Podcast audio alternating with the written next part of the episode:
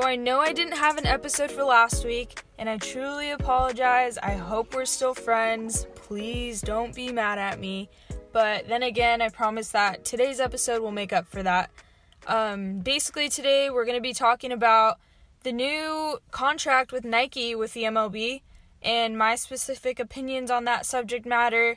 And then we're going to dive in to some really cool and fun topics regarding superstitions within the game for the second half of the show. Um, I just wanted to talk about this topic because I know it's not really like touched up on, but I know for a fact that I have superstitions on game days, and I also know for a fact that big time MLB guys do too.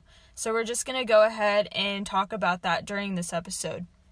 So basically, for those of you that don't know, MLB just signed a contract to partner with Nike for this season, and that deal consisted of a gear, uniform, and footwear deal, basically for a 10 year contract. So uh, Nike's going to be the ones providing all of that type of gear for the MLB for the next 10 years. Newsflash, in other good words, the Angels are actually staying in Anaheim till the year 2050. So that's also super exciting to hear now that we're talking about the future of baseball and what it will consist of. So those two things are pretty top notch stuff. I was pretty surprised, honestly, when I heard that Nike was going to partner with the MLB, just because I think I saw the Arizona Diamondbacks release photos and like um, kind of hype videos of the new threads on their official Twitter account.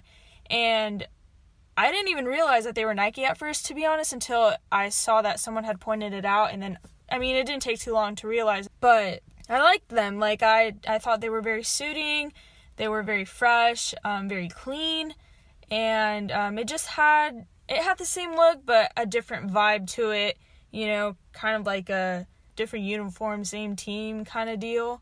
So, um, that was pretty cool. I liked seeing the Diamondbacks display those uniforms online. Yeah, I had a good impression of them.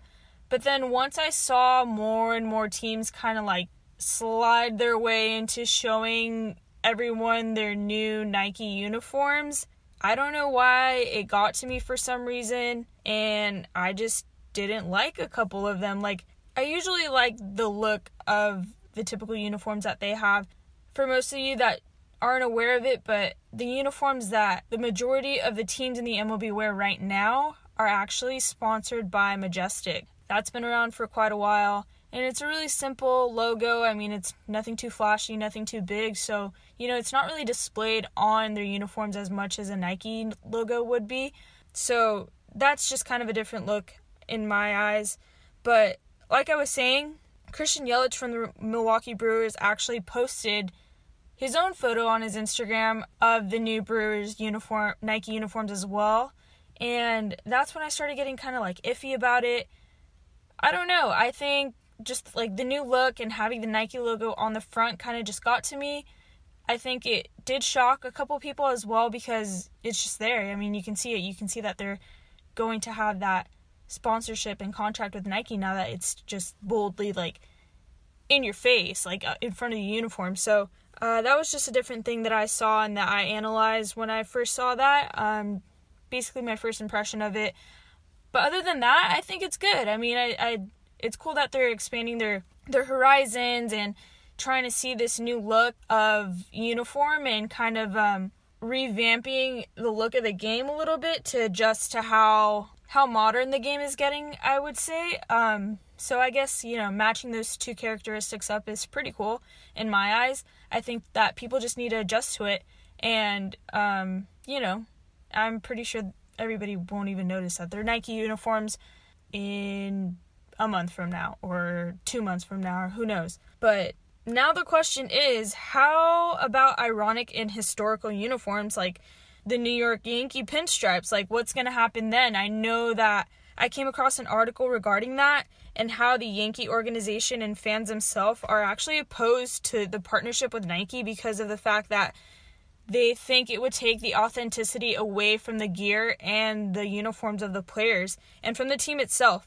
And a part of me can agree with that because, you know, because this is tradition. And I mean, you look at a team like the Yankees and you see that this has been an ongoing thing for so long. Like, yes, it's just apparel. Yes, it's just uniforms. But then again, like that's the face of of their team and and not only for the Yankees but for other teams as well. I mean, the Red Sox or you know, the the Oakland A's. I don't know. You just have teams that have these highlighted and very memorable uniforms that Nike is just going to go ahead and place their logo in front of them, and people are not going to be happy about it. Not everybody's going to be happy about this situation, so that's why it's a little tricky. I think um, in the case of the Yankees, they're going to go ahead and try to figure something out. I think I'm not too sure, um, but yeah, just some just some thoughts about that whole situation, and we'll see how it goes. We'll see whether it's successful or not. Um, if merchandise is going to be bought even more, or it's just going to remain at the same as what it is now. I mean, in high school, we were sponsored by Nike. At my university, we're sponsored by Nike. So, wearing Nike material and wearing Nike uniforms is actually not too bad. Honestly, I have tried different uniforms and played in different uniforms, and they've been a little bit more comfortable. But then again, Nike is durable. Nike is um, lightweight. So we'll see how the players react to that as well because that's a big part of of of the game. Yeah, um, just let me know what you think you what you guys think about the new Nike uniforms and um, just leave some comments down below. I just want to interact with you guys and see whether you guys like them too, you guys don't like them, maybe you don't think it's going to be a good contribution. But yeah, leave some comments down below in the comment section and I'd be more than happy to interact with you guys. For the second part of the show, like I said, we're going to go ahead and get into superstitions. So, everybody knows what superstitions are. Basically, it's, you know, things like don't open up an umbrella in a room. I don't know, I've heard that one before. Or don't go and walk under a ladder. Black cats on Friday the 13th. Just, you know, basic ones that you usually hear like that.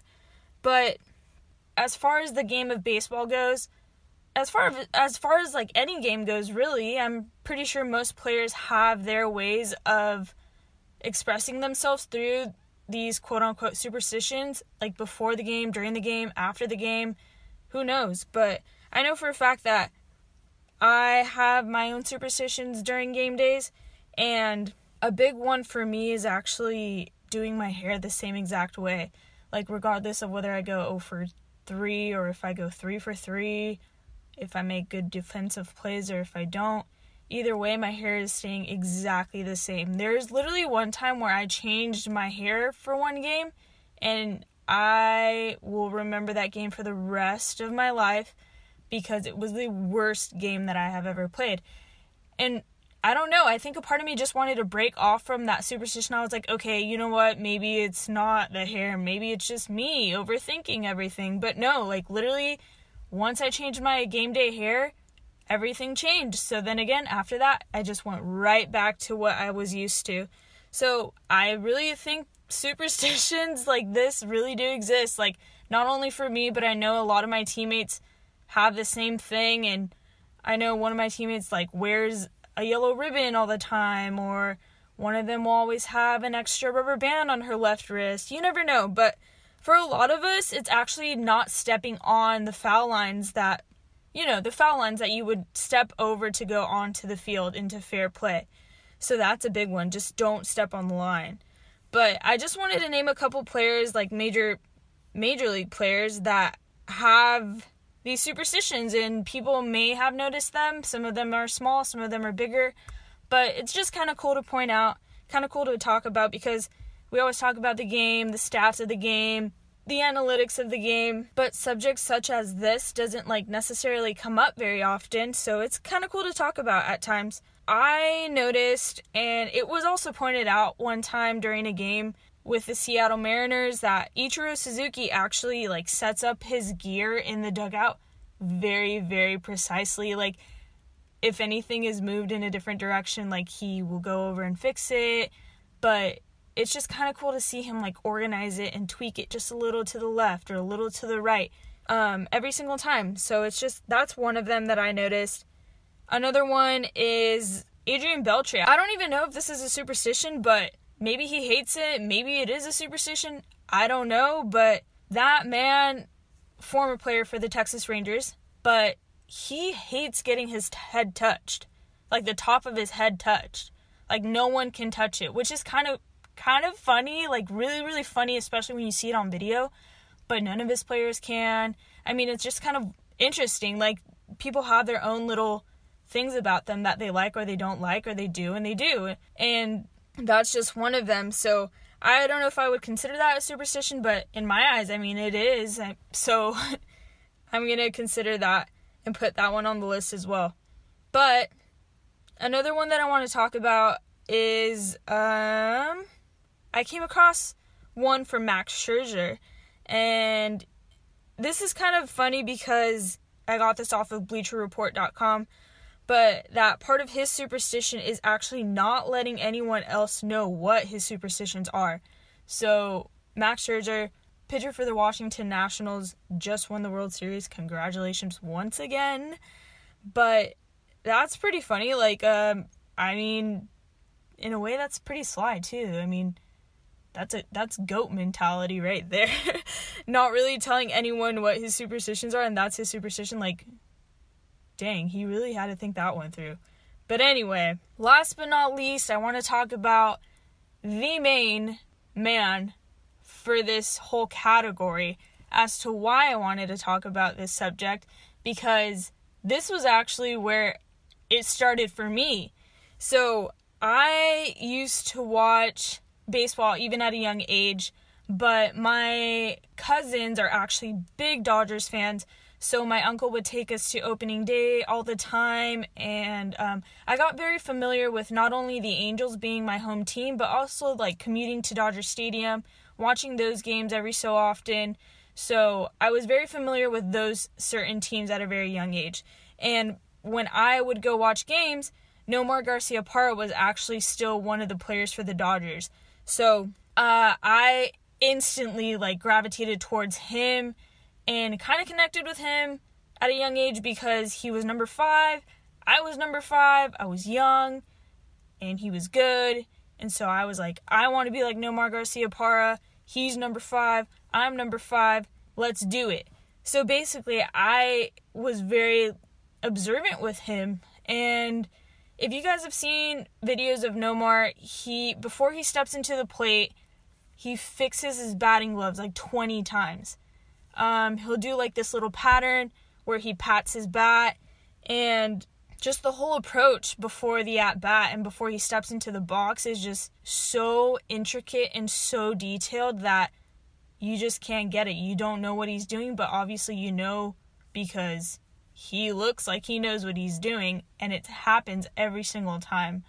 So, with the times that I did watch him, whether it was at an actual game or, or on TV, I would literally practice that like at a young age, like in front of the TV, how I was going to put my batting gloves on just like him.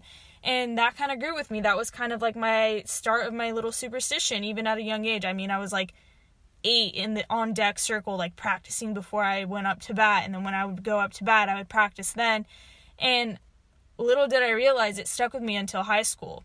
Until one day I decided to break that too and then, you know, move on, uh, keep the one that I originally had. But I think that things like this are somewhat important. I mean, it, they mean a lot to players, and if they're not done and something changes, then that's when you know. I think it's just kind of a, a mental and comforting thing for a player to do and to know.